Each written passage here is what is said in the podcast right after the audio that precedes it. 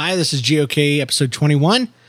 And um, how you doing? Welcome back. Welcome back. I don't know that I did one of these last week. Did I? Yes, I did. Good. No? Did I? Let me look at the calendar. Yes, I did. Well, awesome. That's right. I was talking about it being almost one year. Lots been going on this week. We had a big uh, harvest festival type of thing Wednesday night at the church, and uh, it was the real. It was the first real big church wide event that I was responsible for. It went really, really well. Very thrilled. Nobody died, so yeah, it was really fun. Um, and then tonight was Halloween. It was really fun. This was our first uh, real Halloween in. Um, yeah, actually, in since we've been in Florida because we we moved out here in November of last year and the neighborhood's really neat. You know what's cool is we have a guy that does a haunted house type of thing, like a haunted maze, I guess, right across the street from us, just one house to the left. It was really neat. Got to meet with him, um, and I got to take the kids out. Jenna, she dressed as um, after much debate in and of herself. She couldn't decide. She finally went as Minnie Mouse, a little princess version of Minnie Mouse. It was very cute. The boy, who didn't want to wear anything, finally would let us dress him in a Buzz Lightyear costume that was probably one year too big for him, but he had a blast. Um, Jenna is amazing. She's not scared of anything. She walked through that that haunted maze or whatever. All it was was a bunch of those those little Walmart monster things that, that make noise and and move a tombstone. Uh, but it was really neat. It was kind of cool and she she loves it. She looks at that stuff and she's like, I just want to watch it go through its whole thing. You know how they have a thing that they go through and then they they freeze and then they're motion activated.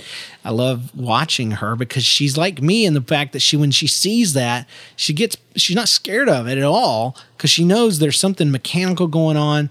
There's there's oil and gears and electricity, and she sits there and she thinks about that while she's watching it. And she's also thrilled that it's happening, that it's going on, that it, that something she can see. She doesn't want to miss out on any detail. And the guy, the old man that was kind of mc in the whole thing, he was thrilled to show her everything, you know, all the little details that he wished everybody cared about, um, the stuff that they had created themselves. And you know, I could take heat for for liking something like that, but I'm going to tell you this, and then I'll tell you why. I I love haunted houses. I don't like going through them because I'm scared, okay?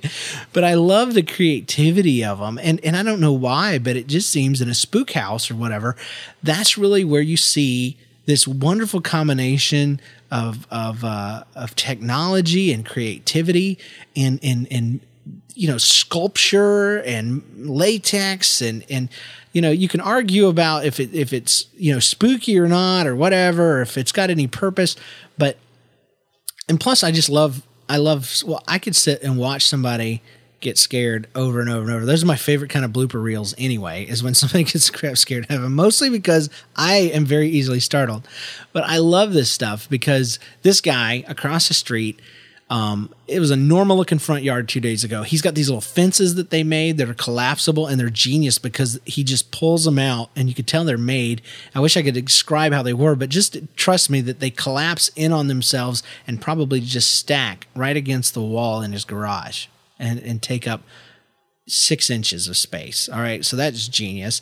Then he's got these three dimensional trees um, made out of ply, plywood, uh, even thin stuff, but they they they I don't know. It's like a paper doll cutout where they're three dimensional and they fit together and, and there's branches and then they hang um, you know the the moss and stuff off of them. It was really really neat. Um, they used creative spider webbing, you know, stretched out across everything. Uh, and and the old man was funny. He says, uh, "You see that that uh, that uh, what is it? Uh, skeleton over there reading that book, and sure enough, I see the skeleton. His mouth's moving. He goes, "I got me an M3P player," and that's what he said. I got an M3P player uh, playing uh, Treasure Island, and that thing's t- reading the book. Isn't that awesome? And I'm like, "Yeah, it is." Because you know, obviously, it was motion or sound activated, and every time the audio would peak, you know, the mouth would move, and um, but I love that this guy, you know, knows so much, but still calls it an M3P player. So that's pretty cool. But uh, my daughter loved it. We loved it. We got. I was amazed at how many people I saw from church walking around, which is really cool. I kind of wonder what they thought when they saw me, because I, for the first time in maybe 15, 20 years, dressed up. I dressed up Now, not really, but I kind of did. And here's what I did I dressed up as myself in 2007. How do you do that, James? Well, I was a podcaster in 2007, just like I am now, but I only had one show. And I had a t shirt printed for that show, and I happen to have that t shirt. I still happen to have the microphone from 2007 and the original headphones that I wore. And I have the business cards, and I, and I dug around and I found a NLCast pin. Now, these pins, people that used to listen to the old show will remember, we used to give one of these pins away every single show to at least one person that gave us a great uh, story. And I used to ship these things out all over the world. Um, I thought I'd gotten rid of all of them, but I had found one tonight. And I clipped that onto my NLCast, nobody's listening, black t shirt. I put my headphones I mean, my, my cap. I have this cap that I just seem to always wear when I'm podcasting. I put my headphones over the cap. I rolled up the cord, and stuck it in my pocket. I took my old microphone, MXL something something. I clipped an old uh, uh, microphone cord to it and then cut the end of it off and then tied it around my belt underneath my shirt that was untucked. And um and there I am. I've got my microphone in one hand. I've got my headphones on, and uh, and my hat, my NLCast shirt and pin, and I got some old business cards, put them in my hand, and I did. I had several people ask me, "What are you?" I said, "I'm a podcaster," and some of them would say, "Oh," and then others would not have a clue in the world what I was talking about. Um, but it was really cool. The old man that ran the uh, spook house there, the, the haunted maze, says, I want to introduce you to my son. Because I told him I live right across the street from you and I love this. And I'm, I've been watching you all day build this through my window. He says, I want to introduce you to my son because secretly this is his thing. He, he collects all this stuff, he keeps it here, and we do it together.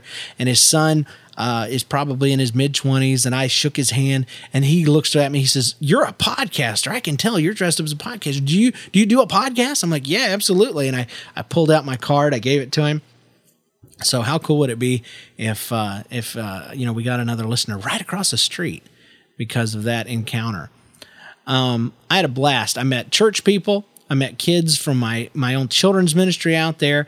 I met some people that probably have no uh, you know experience with church at all. Um, and then Jen and I and the and the folks, uh, my my kids sat in the front yard in some camp chairs and just watched people pass and handed out candy. My daughter loves doing that, and that was a lot of fun. We had a great time. Um, the only thing I would do different is next year. I really, I mean, I, we're going to do something really, really, really awesome at my church. I can't wait. It's going to be so much work, but it's going to be so awesome. But I really want to be at home on Halloween because I really would love to do something like what he did. Not scary though. I've got this thing I've always wanted to do um, where I would create, and you can find this online. This isn't an idea I had originally, um, but you can create a um, a magic mirror and have a card the the mask you know from from sleeping beauty or snow white talk to the kids in real time. Not a pre-recorded thing but you can sit there and interact with the kids. And the reason why we've always wanted to do that is because if you go down to orlando um, and you go to islands of adventure there is a fountain there that so many people walk right by. But if you sit and sit there for a minute the fountain is going to start talking to you and it is hilarious. It talks to the kids. The kids come up, they talk to it. It squirts them with water, you know. Then he plays with them. He he makes comments about people's clothes.